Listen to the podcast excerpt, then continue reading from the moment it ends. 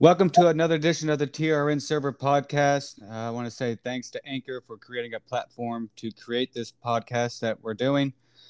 Uh, we're filming this on a Tuesday evening. We were intending to do this later in the week, but circumstances changed. I was going to have Zach the Beast for this weekend, but he couldn't join. So we're doing this now. And with some news that broke uh, in NASCAR, I had Ron for next weekend and I asked Ron if he could come in to fill Zach for this upcoming weekend, but due to COVID causing problems at his work, he can't come in next week. Or I'm sorry, this week. Uh, I can relate because COVID's affecting my job as well. Um, hope everyone is being safe and healthy out there. Um, that being said, let's start the show. Uh, Zach the Beast, who races for Red Bull in the Breakout Racing League for the realistic tier, and he commentates also tier three and tier four of that league. Uh, how are you doing tonight, Zach? I'm doing quite well, if you ask me. I just came back home after eating with my grandmother, spending time with family, like you said, during these hard and struggling times, really, when COVID started back up again. So, having a nice day. Yeah, and uh, you said you had school canceled because of snow, right? Yes, we did. Is that a good thing for you or a bad thing?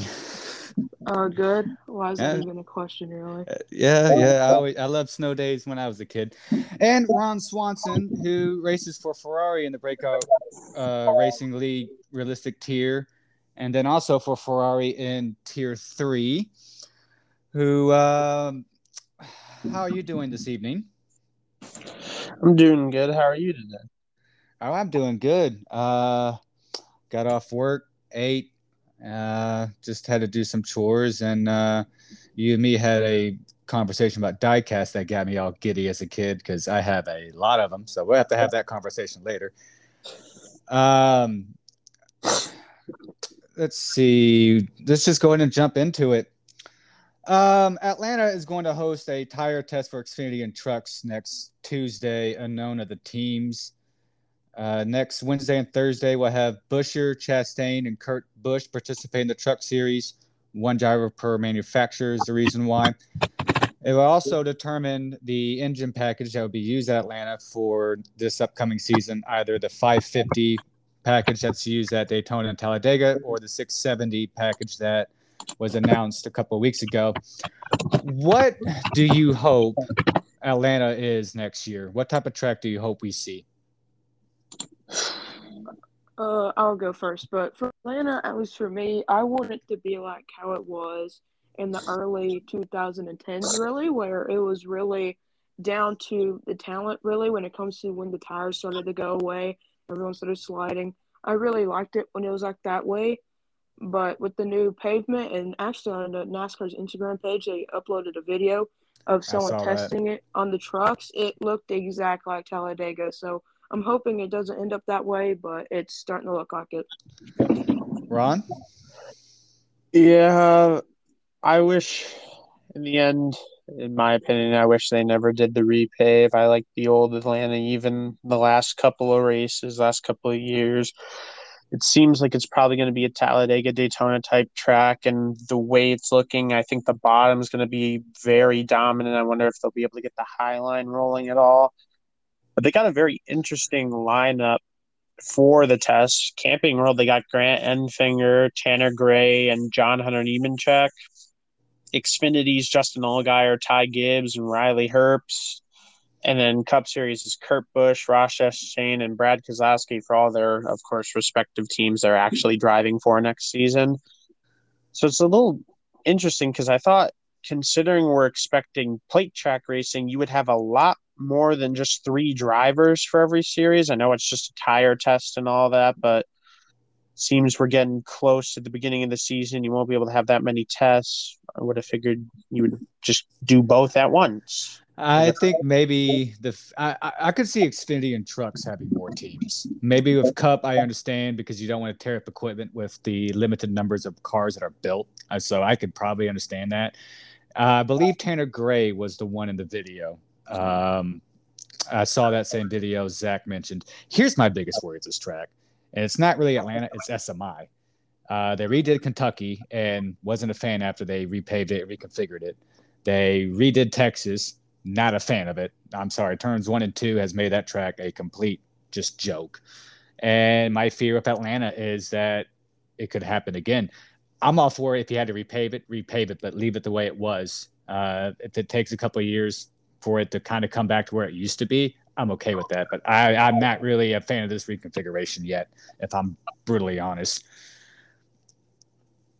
Yeah, same. Just not a fan of it. Uh, the next topic, and this is why I really wanted Ron on short notice, because uh, this kind of affects us. Uh, Drew Blickensderfer to replace Mike Bugarewicz as the crew chief for Aric Almirola this season. Bugarewicz, or we'll also call Bugga, we'll just get out of the way. Uh, he will become the performance director at SHR. Uh, you've had Bugga as your crew chief for Almirola for two years. Prior to that, he was Clint Bowyer's crew chief for three years. Uh, what are your thoughts about this? I'm devastated. You sound like me at the end of 2019 when I got this. I was happy after 2019. Yeah. I I both Clint Bowyer and Almirola are decent drivers at best. I'll never say constantly championship contending. I think they could both have their years, especially like Clint has shown that with 2011. But Bugga brought something to them, his knowledge with setups and all that. And both those guys combined showed exactly the potential to get race wins, which he did with Clint Bowyer multiple times, and he did with Aric Almirola multiple times.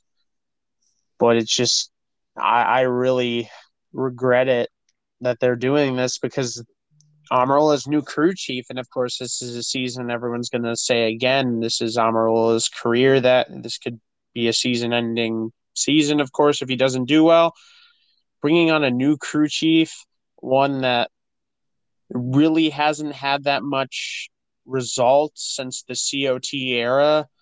I know he was Aric Almirola's crew chief in 2016, 2017, but those were arguably worse campaigns compared to his 2015 campaign he had. It's just, to me, it's not looking good because one, you got a crew chief who hasn't had results in a while. I know he just won his second Daytona 500, but plate tracks are plate tracks to me, I'm scared because this could be a career-ending season, and he just got a an okay crew chief, not a good one.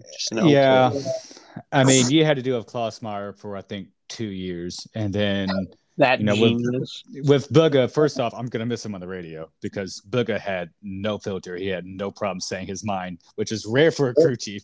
But Bugga was also aggressive. He if if there was a chance to get a stage point, eh, at, will stay out. He did that at Bristol, and yeah, he lost to Ty Dillon. But I'd love Bugga just a calling a race, a his also his setups, and him just rolling the dice, saying let's go. His la- Clint Bowyer's last win at Michigan was because Bugga said, "Hey, we're doing two tires," and all he had to do was hold up Harvick for four laps. Klausmeier would have never made that decision, and it got so annoying in 2020. Of every time you're thinking, God, let's just roll the dice here. Let's just let's just just throw caution to win. No, never. Um, Zach, uh, what's your thoughts on it? Because you've heard us complain about, you know, uh, Bugga and Klausmeier and, you know, how we thought about uh, those two. Uh, yeah. Uh, my opinion on it is that I'm I'm not a fan of Aric Almirola, but also I'm not a hater of him. But it doesn't affect me as much. But from the way I've seen of Bugga, I think that will affect Aric Almirola's results really in the future of the season, like how Ron said, it could be a boom or bust really at this point. And if it's a bust, honestly, I can see Aric Almirola being out by 10. I mean, let's be honest, and I'd like to have Ron's opinion on this. If Almirola doesn't make the playoffs, there's no guarantee he's coming back for 2022. I mean, it's every that, year. Yeah. Um, they say it every year. They say there's no guarantee. And you're right he's got to make the playoffs. That that of course all depends on how Stewart-Haas is. Uh, if they're bad again, maybe he'll give given a pass. I mean, um, if, if he wins again, I think he'll be fine. That I feel like that's what saved him. I think that New Hampshire win was exactly what saved him from yeah. Smithfield possibly dropping him. Of course, we don't know the one thing I know is Smithfield loves Aric. We haven't heard anything denying that since they've made their reception in 2011 is when they met. He met uh Yeah, I believe they hung out uh, with their son. Yeah, Oh, I believe it was at Richmond. I, I think it was at Richmond. Yeah, it was Xfinity when he drove the 88 car for Dale Jr. Yeah, That's how they got it. That's how he got that lifetime sponsor up until this point over 10 years. I mean, you know, that's that's an important asset of having a driver that works with a brand, a sponsor, and you know that's very important in racing because there's not more drivers need to do that. Um, you look at how Harvick's worked with his sponsors, and and all like what uh, some of these handful of other drivers. Uh, Riley Herbst has Monster Energy. Um, I'm interested to see how this plays out. Uh, hopefully, Buga can do what maybe Chad Knaus did at um, Hendrick and make the overall performance of SHR better. Um, yeah, I can hear you in the background trying to get your charger. uh, it's all good. Um, a couple of other notes here. Luke Lambert to be the crew chief of Noah Gragson uh, for Xfinity at JRM. Uh, Lambert was the crew chief for Buescher in the Cup Series for the last, I want to say, two years. Prior to that, he was with Ryan Newman at RCR. Uh, Ron, how do I say this old Bubba Wallace's sponsor name? Ledais? Ledos? Um, I'm gonna go with that. I think Ron's still messing with his charger, but uh, the the sponsor that was with Bubba Wallace back in the Xfinity Series uh, at Roush, he had they have returned for Bubba Wallace. They was sponsor at Coda. And the last kind of we have two more. Uh, these will be up to debate. And I'll ask both uh, Ron and Zach. Uh, where do you think Matty D or Ryan Preece will end up? Zach, how about you go first? Uh, for me, I can see uh Ryan Preece dropping down to the truck series. I'm not sure what seats are open, but as long as there's like good seats available as of right now, I think he'll be trying to get those and do a John Hunter Nemechek reset. But for Matty D, I personally don't see him going anywhere. I think what what he did at Phoenix and all that, I think that's what killed all of his chances to even get a car. Let's see if Ron's there. Ron, you there? Yeah, just came back. Okay, good. Well, the question that was asked is where do you think Matty D or Ryan Preece will end up? Uh, uh, you had to go get your chargers, so uh, we understand. Yeah. Um, where do I think Preece? I think he'll go to where he won his first truck race. I think that's his best possible choice. Which Uh, which team was that? DGR Crosley. It's not what it's Okay. called anymore. I think they got rid of the Crossley part of it. Okay. But I think that's his only hope. It's where um currently That's their right. driver lineup Hailie, Hailie. Deegan, hmm and then Taylor and Tanner Gray, Yeah, yeah. and then that's it. So I I don't know if there's even room, but I have no idea where Matt Benedetto is. I think he's might be done. Uh, Ryan Preece, I was kind of hoping he would end up in a good Xfinity ride. Um, I was kind of maybe cross the fingers that maybe he'll go to Kaulig until Landon Cassill got that ride. Kind of maybe hoping he'll get into maybe another seat. Um, uh, for all intents and purposes, they have not announced the 18 at JGR Xfinity, but I don't think they have to because of the obvious. That's going to Ty Gibbs. Uh, I would like to see Preece in that 17 truck. Um, it's something but rather than nothing. As for Matty D, I kind of agree with both of y'all. I his name has not been linked to one single thing. And I do think Phoenix, you know, whether you liked it or you're not, probably wasn't the best thing to do. And with the news of Josh Bilicki possibly getting the 77 at Spire, that's another car that's gone in Cup. I don't know where Matty D is going to be. If he if he's anywhere, it's not going to be competitive. If I'm honest. Yeah. The, the only news that I've heard at all for any of them has come out of Bob Pockrass that he knows that both Ryan Preece and Matt Benedetto are still talking teams from all three series, but um, other than that, that that's it. There's nothing for Newman. Newman's probably done. He didn't Yeah. wa- from what he said he didn't want to retire from just he wanted to do part-time racing. He wa- was retiring from full-time, but I don't think he got any sort of an opportunity. And really what is left? Well, that and Like- he di- he didn't um feel he said he made the comments that he didn't think the car was 100% safe. Yeah, true. But I, I'm mainly talking about um Matt DiBenedetto, Ryan Preece, what is left? I don't think there is anything left. No. The only thing I know that's left on the table, and Zach, unless uh, we're missing something here, they've we're going to assume that Cody Ware is going to be at Rick Ware, and we assume that they're going to have one more other car. That's about the only Cup car that I'm aware of that's open because I'm mainly Spire, talking about lower series. I think yeah, well, I lower series, I don't take know a Rick. Ware ride, even if it's the only one you got. I I don't think it's worth it to him. No. It's not going to bring him anywhere. Yeah, uh, it was kind of unfortunate to see kind of the last second half of 2021 go for Matty D. Um, it's just it seemed like everything just started to unravel. Uh, first, we had the news of oh well, so Cedric's going to be in the 21 car. Then once it came confirmed that oh well, actually Cedric's going to the two car. Oh well, actually not. You're not going to keep your 21 seat though. That's going to go to Harrison Burton. yeah, I thought yeah. that was weird. Yeah. Um, I don't think I, I me personally, looking over his career, I don't know why people think Harrison Burton's going to do better than what Matt DiBenedetto was able to do in that ride. I think at the flip side, though, Harrison Burton did bring a sponsor, uh, and Matty D. I'm gonna be honest. The same thing w- with Ryan Preece. They don't have sponsors or anything tied to them. Um, Yeah.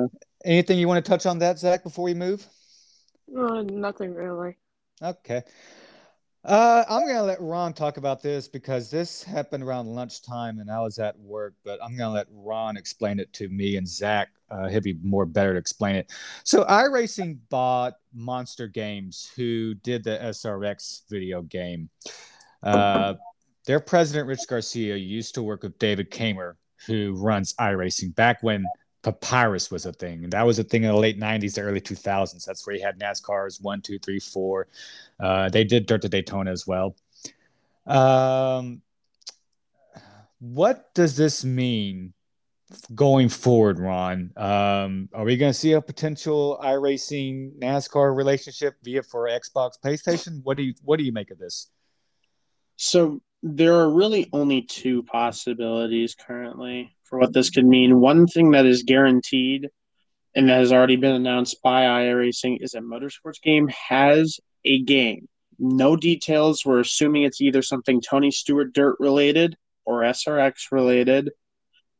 Is going to be coming out in 2022. They do have some game coming out in 2022 but there, there are two possibilities here with this. One, which is the bad, is all he did was buy that just for like the SRX license for iRacing, and then probably not going to do anything but SRX and Dirt to Daytona. Sorry, um, Tony Stewart's like dirt thing that they have. If that's the case, they just wiped off a pretty well the only competition motorsports games has, who currently hold the NASCAR and IndyCar license for making games on console. And if that's the case, they could get more lazy without the competition. We saw how bad the NASCAR 21 edi- edition was. It was not a good game. It was lacking so many features. So they could get even lazier with that. But what I think is happening and what makes sense to me, because it's a huge opportunity for them, iRacing and NASCAR have a huge relationship together it's quite obvious with their whole NASCAR racing when they have the Coca Cola esports. You have the, the whole time during the pandemic where they had iRacing on national television with all the real NASCAR drivers and some Xfinity drivers. So they have a huge relationship. They could possibly be vying for not only the NASCAR, but also maybe even the IndyCar license because they have both motorsports games and iRacing have different license for NASCAR. iRacing for simulator, motorsports games for console gaming, and more arcadey type. Right. NASCAR, why not just bundle it up, give it both to iRacing? You saw motorsports games Their new game was not good. It didn't bring what the fans wanted. It got major backlash again. It did worse than the Heat franchise. Yeah, after two years of working on it, they Yeah. could possibly give it to iRacing, who has the money, who has the potential. Because like this is guaranteed. We said the same thing about motorsports. We said, well, they have the money. They said they've been working on it for two years. There's no way they could give us what they ended up giving us. It made no sense to me. I don't think it made sense to anyone else. How No. they had two years, all this money they were talking about buying all these different companies and having this whole roadmap there i think they're making they're making like tons of things. I, there's another racing sport that they're also going to try adding in besides indycar which is supposedly coming in 2023 but this could be good because that's competition. If they don't make a good game next year for nascar they could potentially lose both their licensings right for not only IndyCar, NASCAR, and whatever they else they have to this new monster games because it's going to go right back to them, but through iRacing. Right. Because if they, they can produce something, because they have the necessary amount of money, they have the potential to do that. And in the end, that would probably be for the best, especially for NASCAR, because they already give them license for their whole simulator. So in the end, it would just make more sense to go with them. IndyCar, of course, could stay the course with motorsports games, but for NASCAR, I see, I see no reason staying with motorsports games. You could just give it to iRacing. You already do that. Keep it in one spot, all in one house. Right. That, that's Zach, what's at stake right now. Zach, what do you make of this? What do you think? I think Ron stole all, all the words out from my mouth. I really could see it being a very big offer- opportunity for the guys that don't have enough money for a sim rig or even for iRacing to even so chance that we could even get somewhat of a taste of what iRacing has is very good and very fantastic for the console side of the NASCAR Well, community. It, it would Well, the- still be more console Zach. It wouldn't be like um, it wouldn't be like iRacing. The whole point that they bought Motorsports game was to dive into the console and the more Right. type. I see So what it I wouldn't- think. It wouldn't It, be like iRacing. It wouldn't be simulator. It'd be more uh console like just well, I Yeah. do see Zach's point though. It's I don't Yeah. think they're, they're I don't think their intention's going to make it to a sim rig, but what they the can. Yeah, that's- greatness that is iRacing. Maybe have Well, fun. Well, true, but you know, unlike motorsports games, we saw how horrible they were with this. iRacing already has what these tracks look like into detail. They already have what these cars. Well, not the current. Actually, no, they do. Uh, they, they just have to tweak on the the engine package for the next gen car. They already have these cars detailed and you know figured out. All they gotta do is just upload the software. Okay, make it to a console base. Boom, it's done. I I have to look to see how many gigabytes uh, iRacing is, but I'm pretty sure it's just as big, if not probably smaller than the F1 game that's on Xbox. I mean, it's virtually the same thing. It's just going to be kind of, I think, dummied down to where it's not going to run like it would be on iRacing. That would yeah, be the best thing. Yeah, that's what I was trying to make out of it. Just literally just a mini iRacing, but on the console. But it And I'm be for that. simulated. If you paid 50 bucks for that, I think iRacing A, they get a return out of that to where, okay, we have a platform for console based guys that can't get the, you know, the real big heavy duty sim rigs and whatever. And we still keep our original platform. So uh, that's what I hope with this. Um, is that what your ideal scenario would be, Ron? I mean, in the end, I think what it's looking like and what our possibility in the end could be, besides for the F1 side of gaming, we could possibly see a centralized, because this is ultimately what motorsports games was trying to do. You saw they fought for the F1 license and lost to originally 2K, and then 2K sold it to EA. Thank God, by the way. Yeah, but so you look at it like now, iRacing, they could do that because they already have a whole simulator side. If they get the NASCAR license, they get the IndyCar license, eventually down the line, maybe they could get that F1 license as well. And that would be everything. Anything Yep. gaming related for anything, console, simulator, anything like that would be going right through iRacing. And iRacing the iRacing itself would get better. You look at F1 right now, the only F1 car that's close to being what they have currently, I believe, for iRacing right now is the 2018 No, they just Mercedes. no no they uploaded the new. It's a W12. They uploaded that on iRacing. You can currently Oh, use that. all right. It's lovely, by the way. Um, But speak- you, centralized everything.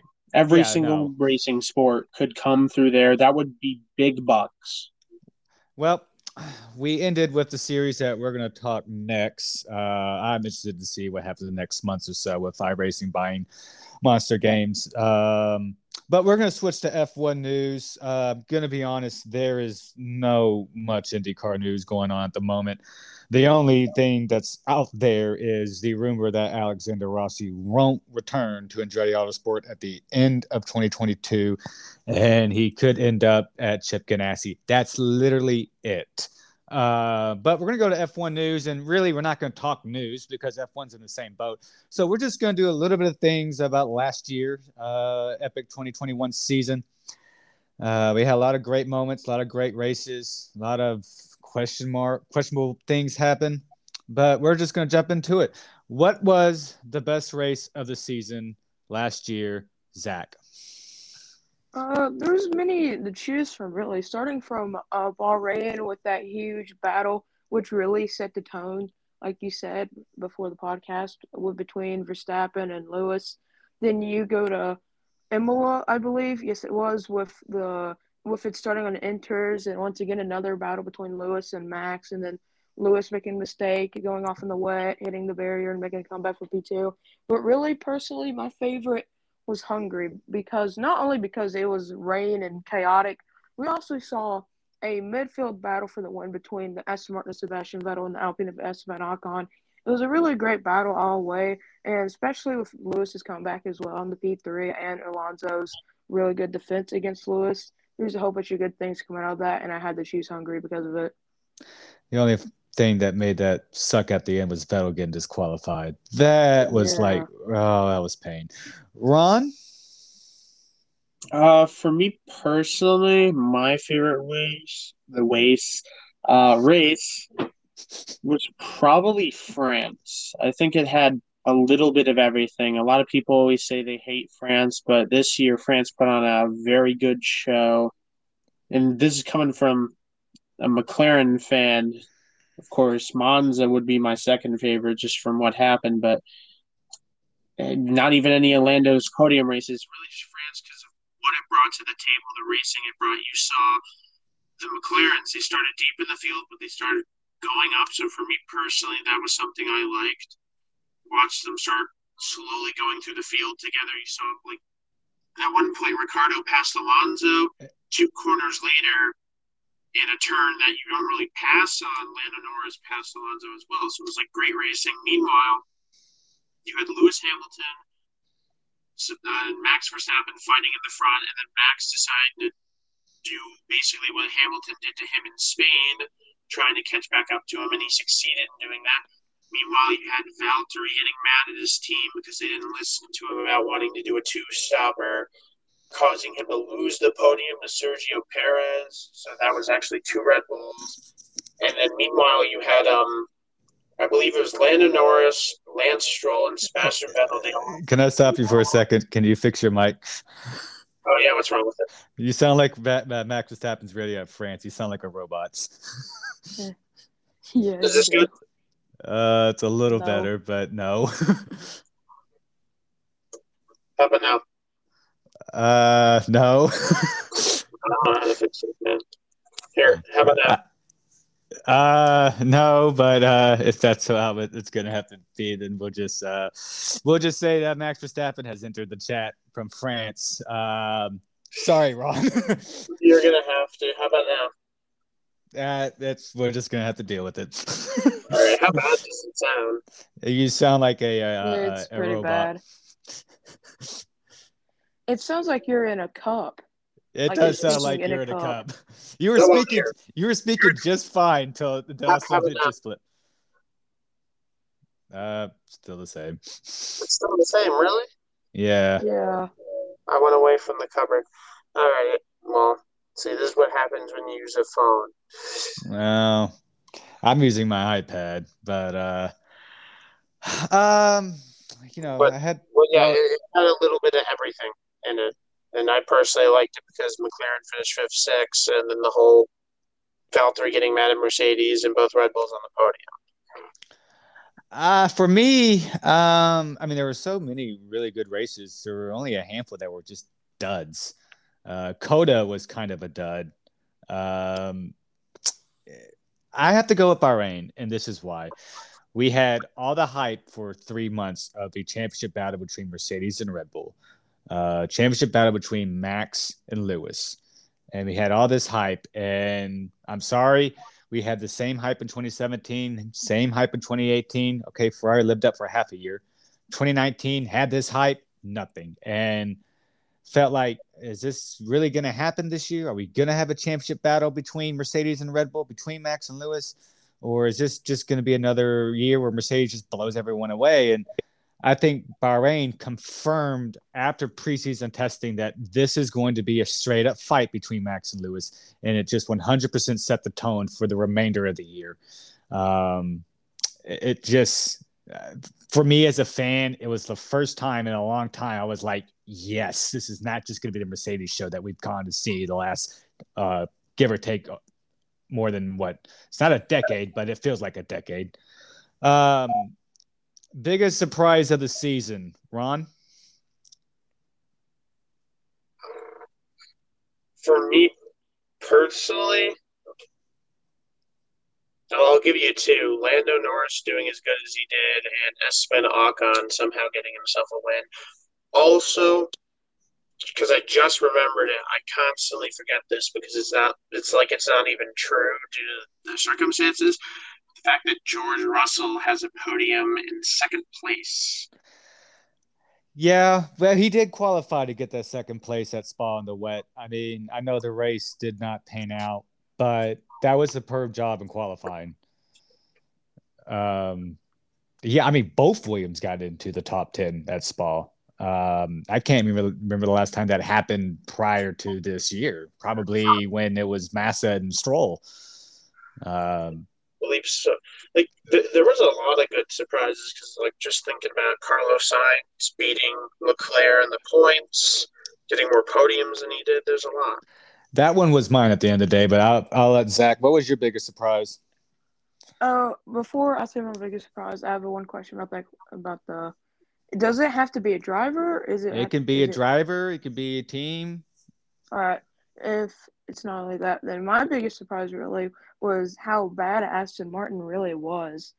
Because if you remember back at the end of 2020, they were contending for third for constructors, and this year they fell all the way back to seventh, which was the biggest surprise in my opinion. That considering with how much resources that team is putting into, I 100% agree. Um, you know, they were in a championship battle with McLaren for the P3 in the championship. They get Aston Martin now, and you would think they're gonna, I don't know, replicate that, but still be competitive. And they had a worse year since, I mean, 2013. I mean, it was that was horrible. Like, other than Vettel getting the podium at Baku, and a couple moments here and there. I know Hungary, that was unfortunate.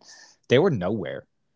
Um, even Lance Stroll was nowhere, if I'm honest. Um, I agree to that one. Mine was one that Ron hit was Carlos Sainz going to Ferrari and beating Charles Leclerc uh, in the championship. Uh, and also, I mean, I guess it's joint with Ferrari also getting P3 in the championship, but you know, Carlos' first year going to Ferrari, uh, who's planted their flag firmly behind Charles Leclerc. They gave him a five year contract at the end of 2020 or going into 2020. Um, and clearly he's the future of the Ferrari. And Carlos Sainz comes in there not having any of that and says, watch this. And it's going to be interesting to see how those two get on in 2022 if Ferrari gives them a car that is not just competitive, I mean, championship caliber competitive. How would that relationship be? Um, we talked about surprise. Well, I think uh, Zach, well, we've just hit the biggest disappointment of the season. Um, would would Aston Martin be the biggest disappointment for you, or would it be something else? Uh, for disappointments, yeah, Aston Martin's definitely up there. But for me, the biggest disappointment, and I hate to say it, was Daniel Ricciardo. Going in the season, he had, I wouldn't say top three every race expectation, but nonetheless, he was expected to be up there with like top five with Sergio and all of them, and he uh, just did not do anything aside from that win at Monza. And I got to give him credit for that. That was a very earned win, at least in my book. Ron? Um, yeah, with the whole Daniel Ricciardo thing, I would have said that, but I'll give him my second one. But yeah, he has a weird season. Besides, he looked exactly like how you would expect him to look at Monza, and that was it. But for me, it's probably going to be Antonio Giovinazzi. I, I expected him to do a lot better than he did, especially after what he did in Monaco, making it into Q3. And it just did not pan out. It, it went from him looking like he's about to be the backbone of Alfa Romeo to not even having a ride for next season. Yeah. Um, you know, for a while they was out qualifying Kimi. Uh, getting to Q3. I think he made Q3 uh, Monza, Netherlands, and I think another race. Like I don't know all three in a row, but it, it seemed like back to back to back. And the race though just did not pan out. Mine, honestly, if you would have told me this in February that Ferrari would be P3 in the championship, I would have told you you were out of your mind because I, that's how good McLaren. Uh, oh, Zach's gone. Zach has gone. I'm going.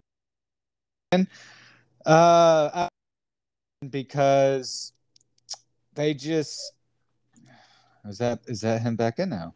Yes. Yeah. Yeah. Okay. Yeah, well, okay. We had a glitch. Uh, I would say it's McLaren finishing P4 in the championship. I thought for sure after preseason testing, after the first half of the year, Lando Norris is flying. I know Daniel Ricciardo was struggling, but there's no way in heck Ferrari is going to catch him.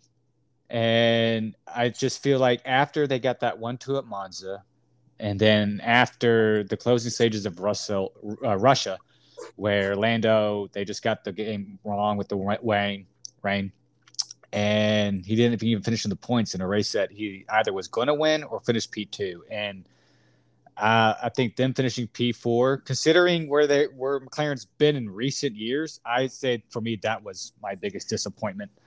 Um, let me bring up the show sheet because we had an issue. Um, well, this goes to a question that you've asked our, uh, in the podcast. So we'll go, I guess, more depth into it later on or, or in a bit. But uh, who do you think will be in contention for the championship in 2022?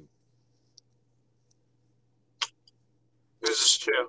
Both of you. Let's go with Ron first.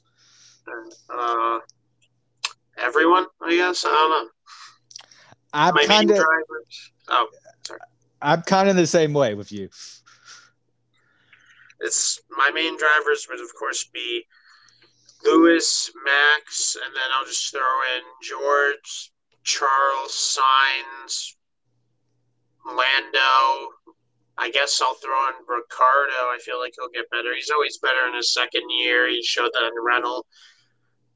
Uh, yeah, I think that's it. Uh, I'm just naming guys who are like the young comers who we know are good, and then drivers we know are. I could put Valtteri in, but I mean, he just choked it away.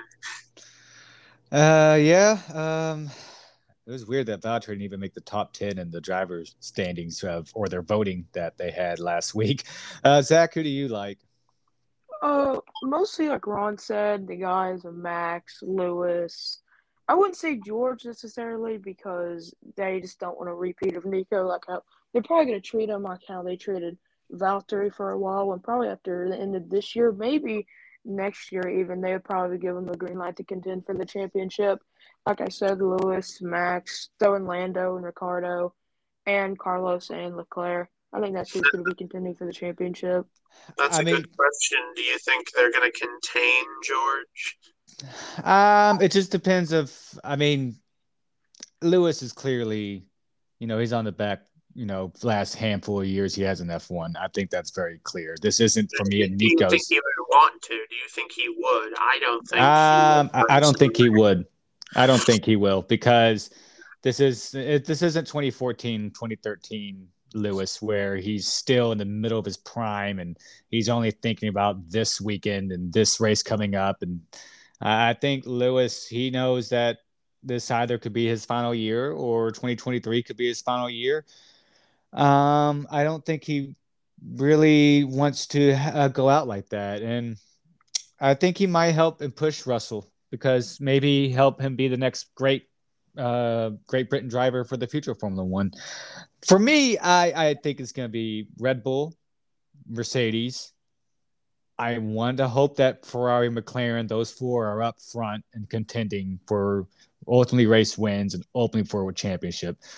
Um, I I know Haas punted, but I still don't think they're going to be a contender. Who knows? I mean, we could maybe see a Brawn 2009 scenario.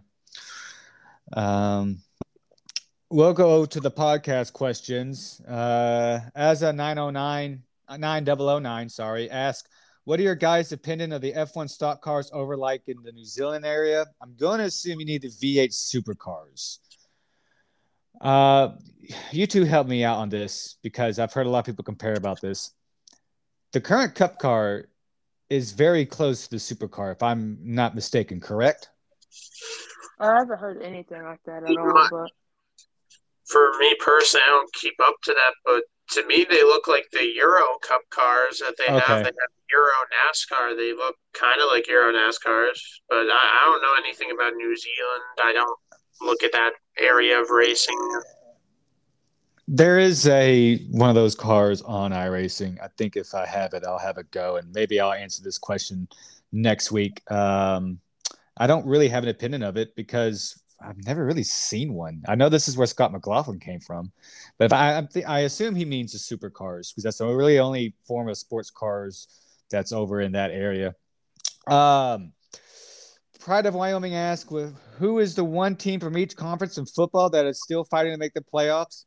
I meant this question for last week, by the way, and I messed that up. So that's, my bad. Uh, well, well, um, but but who do you think could be extremely dangerous out of either conference if they get in? Kind of the team that no one wants to deal with. Uh, Ron, who do you like? Um, are, are we by conference? Do you mean like all the teams that are currently locked? Yeah, I mean, right now there's only a discussion of what maybe the Saints and the 49ers in the NFC, and then the AFC, I believe it's only between what um, San Diego, AFC? Oak. It's it's what it's Oakland and San it's Diego, Chargers. or I'm sorry, Chargers. Chargers. Uh, the Steelers. We'll just say that they got It's blind Char- luck. They got If- Chargers, Ravens, Raiders, Colts, Right. Steelers. You got the Dolphins. You got the Steelers. I think the Dolphins have been eliminated. Yeah, No, they they have. haven't. They have not. If Uh. if they lose, if um, I believe it, there's two teams that are nine and eight. If they move lose their games to go nine and nine, and the Dolphins win nine and nine, they get one of the spots based on their win percentage. Okay. Same goes to the Steelers. The Steelers are currently the Steelers are eight and eight currently. Believe so. Yes. They have that tie with the Lions, so they would need both teams to lose and them to win for that to even be a question. Okay. So it's very tight for both those teams, but they are still in the hunt. Zach, uh, who do you like, or to out of either conference? It can be a team that's locked in. I guess we're talking wild card teams. I guess. If we're talking, um, if if they're not eliminated, I would have to go with the Colts. I'm a Patriots fan, so I've witnessed this firsthand. Jonathan Taylor is so deadly to the point that if I was AFC, if the Colts are eliminated, I would consider them lucky. But as a wild card team that is locked, um, I would have to go with the Bengals. They are red hot right now. They beat the even hotter team of the Kansas City Chiefs last week. And Ja'Marr Chase is obviously the clear lock of rookie of the year at this point. So It's either I- Bengals or Colts for me. I- We're both in line on the AFC. Uh, if you asked me this a week ago, I said Indianapolis. And then Cincinnati said, hey, we're going to beat the crap out of Baltimore. Like, really, really bad. Oh, and then Kansas City is going to come in, who's the hottest team in not just the AFC, but the NFL, and we're going to beat them too. So to me, I look at Cincinnati as a team that I think they're going to have a home game because they won the AFC North. But I think that's a team where people are like, we don't need them to make a playoff run because if Joe Burrow could be confident and still playing like he's playing into, you know, January, February, ee, that's not going to be an easy out. NFC, I'm going to be very honest. No one. Your teams are Green Bay, Los Angeles, Dallas, and Arizona. And now, to be honest, I really don't put Dallas in that mix right now after how bad they played Sunday. Those are your three teams, in my opinion Green Bay, Los Angeles, and Arizona. Uh, hey, Katra asked with the elephant out of the room with the firing of the Jaguars head coach, Urban Meyer. Why did that take so long? Um, who is most likely to fill that role and what could uh, very much be another rebuilding year in Duval County? Jacksonville Jaguars, by the way. Uh, Ron, who do you uh, who would you like to see in Jacksonville? Absolutely no one. okay, fair point. I Zach? got no one hat for this. Uh, Um, that, that that that works. for at least in my opinion, I want to see Jim Caldwell, the old coach of the Detroit Lions that sent them to the playoffs every single year as head coach there. Got fired for absolutely no reason, by the way. I want to say that, but it'd be nice to see him back in Jacksonville. I think would get the team a nice chemistry there. If it's not Jim Caldwell, it's going to be Doug Pederson. Used to be the coach of the Philadelphia Eagles that sent them to the Super Bowl and won against the New England Patriots. So it's going to be, at least in my opinion, it would be one the two. I think it's first off they have to have a they have to ask a question. It's what it's what Trevor really needs at the end of the day. I agree with Doug Pederson because of what he did at Philly, and he did that working with a young Carson Wentz who was flying until he tore his ACL. And 2017, I'm, if I'm not mistaken, is when that happened. Until Yeah, then, yeah. Well, before he tore his ACL, he was probably the MVP. Since then, he's never been the same. If it's not Doug Pederson, but let's say they want to go with a defensive minded head coach and bring in a strong OC, I would look no further than Dan Quinn out of Dallas. I know everyone points that 28 3 Atlanta blowing of a Super Bowl against New England. Reality, that was Kyle Shanahan's fault and not Dan Quinn, but he got a lot of the blame out of it. I think I would like to see Dan Quinn be another head coach somewhere. Uh, and with Jacksonville having some pieces, they're going to be in the draft. Uh, if they want to go defensive minded, go with Dan Quinn. Uh, last question. Um, we kind of touched this on the F1 side. Uh, knowing how packed of talent F1 is, how close will the championship be this year? Uh, I'll let Ron answer first. Um, yeah, what do you think, Ron? For how close the championship will be? Basically, yes. Well, I kind of feel like we already answered that, but Yeah, I, I think you don't know. It's a new car. Anything can happen. I think there's going to be a lot of either we're going to have a lot of drivers fighting for it with a lot of teams switching who wins at what track, or you're going to have one team just dominate and it be nothing. I I don't know. I think we'll have. I'm hoping we have a situation where we got like six people fighting for the driver's title, but you know. You don't Uh, know. Zach, what do you think? I already have the year Yeah. picked out of what I want. But yeah, I think Rowan answered the question for me as well. It, it it's just a matter of if uh, now. It's just a waiting game. I think we'll have some sort of an answer after the first Grand Prix, but after that, still, it's anyone's game. I, I think we'll have an answer after preseason testing and after the first couple races. Me personally, give me another 2010 season where you had Ferrari with Fernando in the championship. You had both Red Bulls of Webber and Vettel in the championship. You had both McLarens in the championship. Give me that type of championship again. I would love it. Um, to the final part of the podcast where I will ask my guests some questions about them as race fans and such. Last year, Zach, you went to the Bristol Dirt Race. How did that race go from a fan's perspective in the stands? And what was your first ever race in person? Well, for the Bristol Dirt Race, uh, obviously it was quite dirty. Uh, we had like dirt everywhere after race was over, but it was a really nice race to go to. If you ever had the chance, I would 100% recommend going there.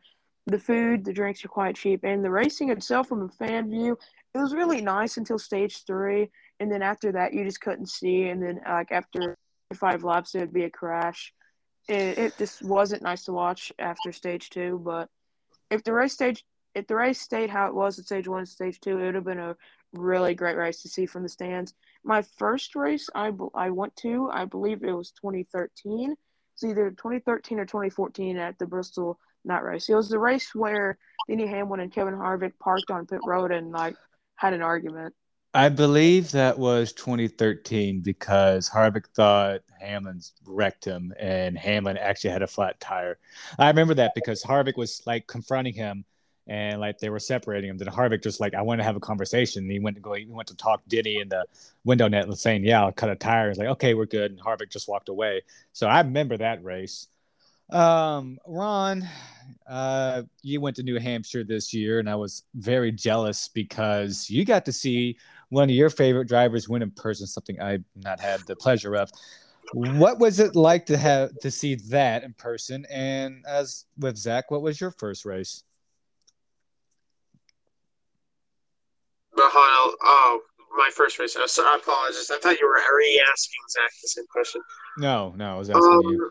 Seeing Aric win was, in my opinion, it was great. I loved watching it. I was really happy about it. But uh, yeah, it's nerve wracking too because you're sitting there thinking, especially with the history and Aric leading races, there's always that caution. You're just waiting for it. But it was pretty cool. And the first race I ever got to go to was a hassle to go to. It was the 2019 Bristol night race. So just like Zach.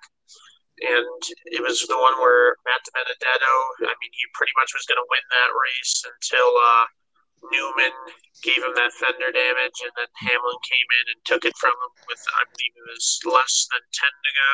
Yeah. So it was a great race. Bristol, by far, if you want to get someone a race fan, bring him to Bristol. There's not a single spot. I, I was uh, five, six rows high from the track. I could see everything. You could see everything and anything, no matter where you sit at Bristol. Maybe besides row one, possibly, but I saw the entire track. It was great. It's, in my opinion, the best racetrack. And then the only other times I went racing is I got to see the 2020 All Star race at Bristol again. I was lucky enough to go back there because we were going on vacation and the dates lined up. And then um, New Hampshire in 2020. I got to see Brad Keselowski win. Oh, I remember that. Yeah, you did go to New Hampshire. Um, because of those two tracks, I may go to Pocono. I, I doubt it. Maybe Watkins Glen. I'd rather go to Glen instead over Pocono, but that's just me. Um, Zach, for as long as I've known you, you've been a Kyle Larson fan. Uh, two questions. One, what made you become a fan of his? And did you follow anyone prior to Kyle Larson?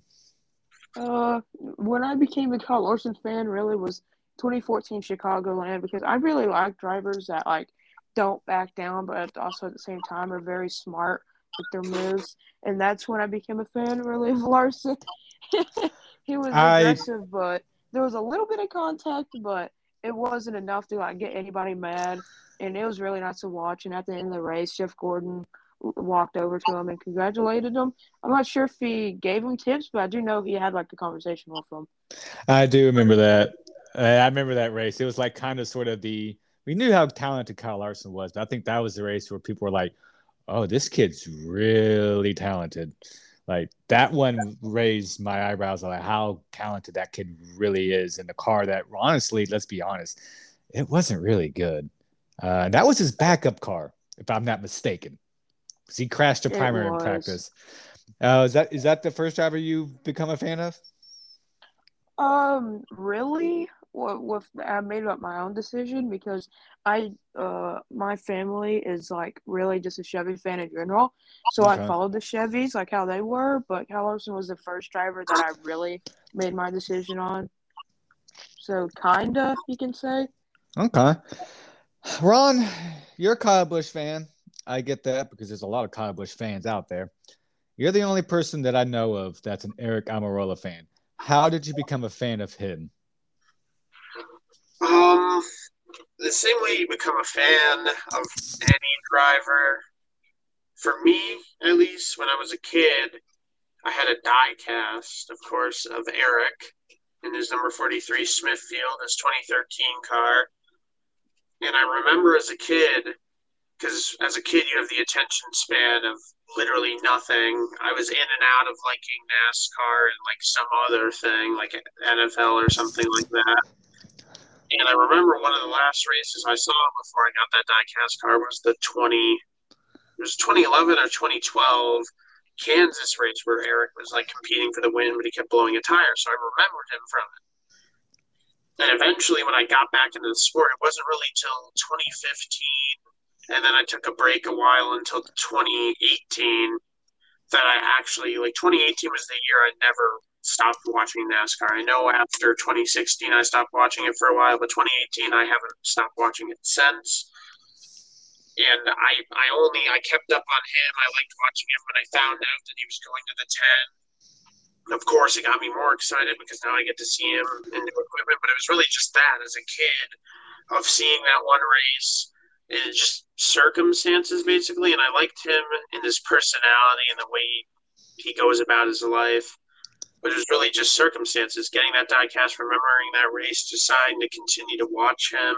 It's the same thing. I became a, I my first driver I liked. There were two. It was Casey Kahne and Tony Stewart. I like Casey Kahne because I have a cat named Casey. That's that now makes sense. When I liked Tony Stewart, his sponsor was Home Depot. When I was a kid, my backyard was just a hill that led up to a Home Depot. And my okay. favorite color was orange. Kyle Busch, I watched him in 2008. He was the candy car that won a whole bunch. Yep. that's why kids like Kyle Busch so much. It's a candy car. But those are the reasons I like Casey Kahne and Tony Stewart. Those were my first two favorite drivers. And they stuck with me my entire career of watching NASCAR because I was a kid and that's what they had. This victim of circumstance with Casey Kahne because my cat's named Casey. He's Casey. I like him. And with Tony, he's sponsored by Home Depot. There's a Home Depot right there. I can walk to it, and it's orange. It's great. I love it. I, that's how I like them. I did put two and two together of your cat naming uh, your cat Casey with Casey yeah. Kahne because you've you said Casey uh, in our Xbox meetings. It's like, oh, it's his cat. Now that actually makes sense. It wasn't until I found this out. The only reason my cat is named Casey is because because it's Casey spelled with a C. Because my mom didn't know how to spell Casey it was because I was watching racing and she asked me who my favorite driver was, and I just named the first person I saw apparently, which was Casey because they were just showcasing him driving. Even though my favorite driver, because I also said Tony, mm. she was like, "Oh, I don't like Tony." She didn't want to name him Tony and so she named him Casey, but she spelled it with a C instead of a K. Um, like my new favorite driver, well, one of my new favorite drivers is Ross Chastain. He's one of the only drivers currently I like based off skill and what I saw him do throughout his years since I watched him in 2017 and what he did throughout his entire career. He's like the only driver I can think of currently who I like based off of what he actually did on track and not some stupid reason. Ross, to me, you know, he's gotten a lot of his opportunities from post 2018 onwards by just pure talent.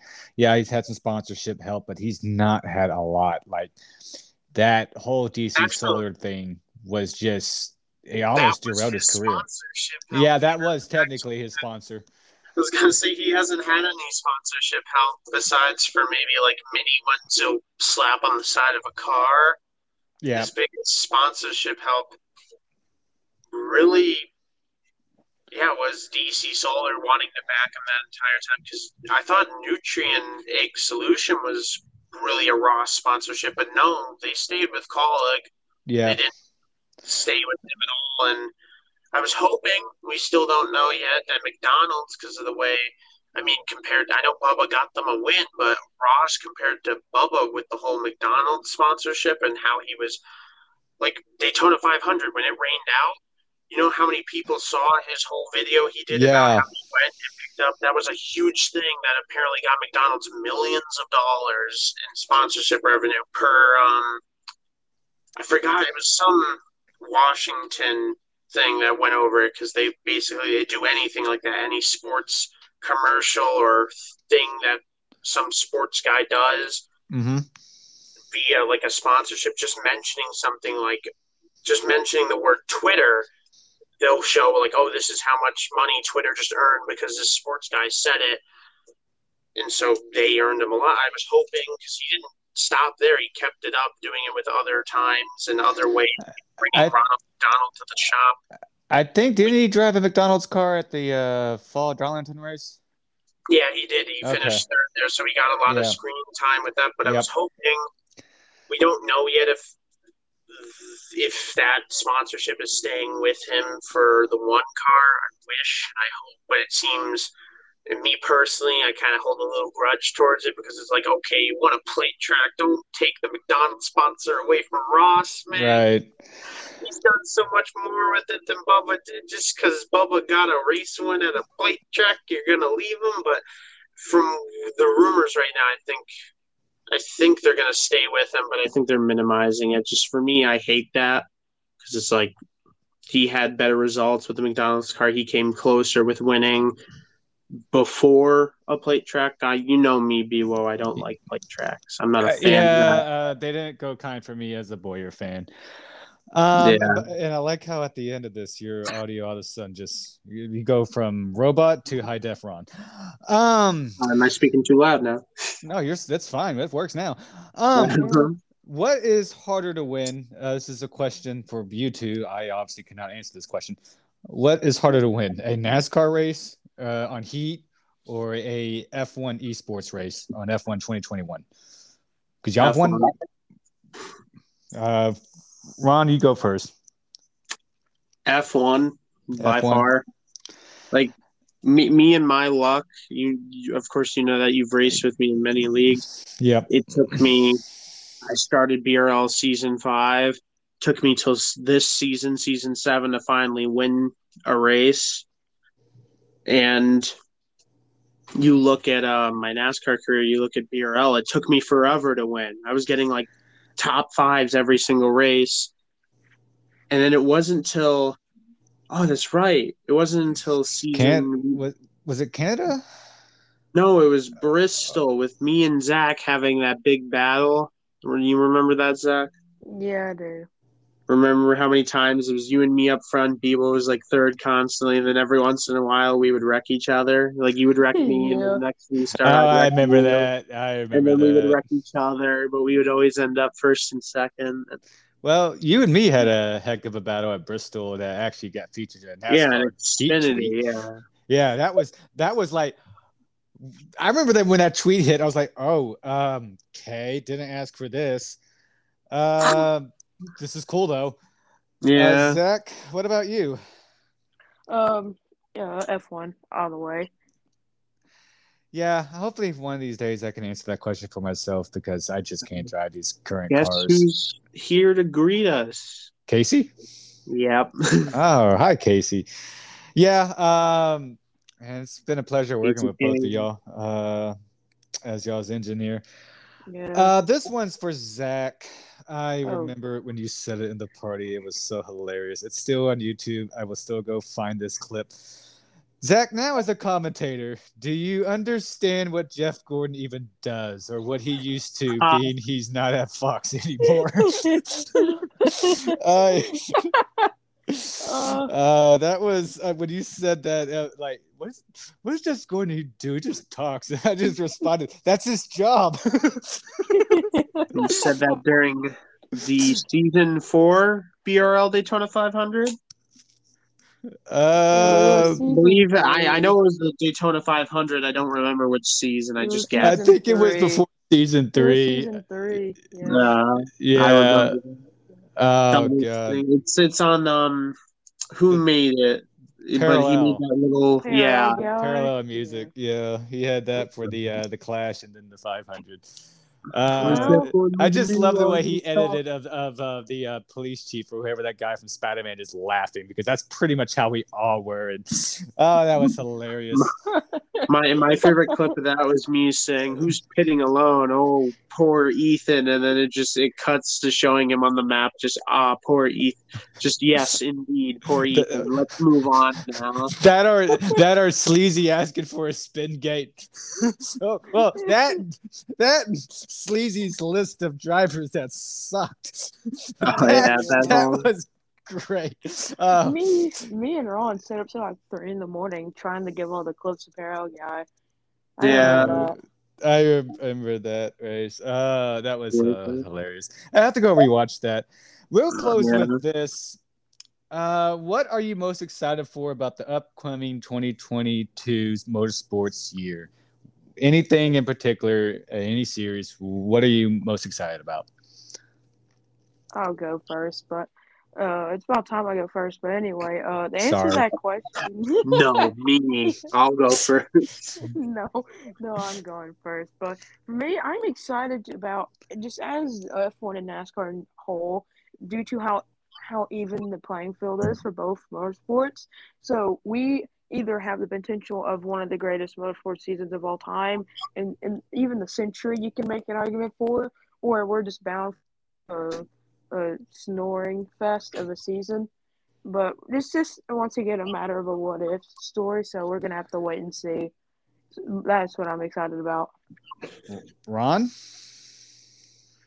Uh, for me, it's really the new cars, kind of like Zach was talking, but just in general, not like I don't think it's going to be the best motorsport season ever. You know, it could be a flop, of course, but it's it's the unknown of F1 and NASCAR's new cars. They're going into new generations, so it's that little cool factor, especially both of them happening at the Mhm. same time. I don't remember the last time two big series in racing both had new cars. And um it's really just for racing to get back. What's the um just counting NASCAR, F1 and IndyCar? When is the first race? Is it NASCAR who starts Nas- first? NASCAR starts first, and then we'll have, I think F1 and IndyCar start remotely at the same time. It's just it's, It's too far away. The Yeah, winter it takes It- too long. I know. Mine is, uh, you know, I've heard some subtle hints. It's not been on print, but Marshall Pruett hints a very active 2023 IndyCar silly season that he cannot even really go into detail now. But he has said the things that he has heard will make Romain Grosjean going in Andretti kids play. I'm intrigued. Like, I I'm intrigued too, but I like how the thing you're looking most forward to in 2022 is something that we'll have to wait till 2023 for. no, no, not really, not really. I mean, we're the discussions are going to be this year for Yeah, next- but- uh, I mean, that's what I'm intrigued at. We're gonna have I- to wait until mid-season. I'd be surprised if they start announcing this like race one. You know? True. Well, there are. He's already announcing the Oh. Rossi stuff, which is I'm like, hmm, interesting. But There's there's a little just uh randomly. I know this makes no sense, but just a little bit of SRX news. I meant to ask you that. Yeah, they just teased that their new schedule. I think they're releasing it sometime this week. Okay. it's they teased a little thing on Instagram, and that's the new rumor that sometime by Sunday it should be releasing. I hope to see Mark Webber in SRX for season two, and there has been a rumor that Jenson Button is rumored. We'll close off with this. If you could pick, I'm going to pick Jenson Button. You and Zach. Zach, you go first. Which one driver would you like to see new in SRX? Oh, um, I have really two options. My first Go. option is Juan Pablo Montoya. Damn it! My That's a good one. Gotta think of a new guy now. you gotta get the thinking. But my second option is Lewis Hamilton if he does retire at the end Ah. of next season. I I don't think that's. I don't think Lewis is retiring, I'd but be hey, surprised. You, well, I mean, uh, it's been a month, so I think if he was going to Yeah. retire, we would have known by now. Ron, Um. Well, I was gonna say Juan Pablo Montoya. So, uh, Um, I don't know. Uh, Clint Bowyer, I guess. I was gonna Would say be. I don't think it's possible, but same with Juan Pablo Montoya. I'd love to see I could both s- of those guys. I don't think he can. though. I could see Hinchcliffe. That's not Clint Bowyer. Well, well, no, but Hinchcliffe actually, when he did all the broadcasting for SRX last year, he actually drove those cars just to get an understanding of of how they were on the tracks that he can commentate about. it. So I could see Hinchcliffe. Hinchcliffe did say he is going to still race. He's just not an IndyCar. So I, I would like, you know, Hinch would be one. I want Kimi Räikkönen. I forgot about him. Give me right. He's gonna he's gonna win the DGAF championship, and you can kind of guess what that acronym means. and you can't say it here. Anyways, um, I want to thank you two for coming on on kind of quick, short notice uh, with kind of what has happened the last 24 hours. Uh, don't know what we're going to do for the weekend. We might just take a pass because we all be doing BRL racing as well because that has returned. But uh, this is uh, Blah 88 or also Phillip Schmitz. I want to say thanks to Ron and Zach for joining. Y'all have a good night and take care.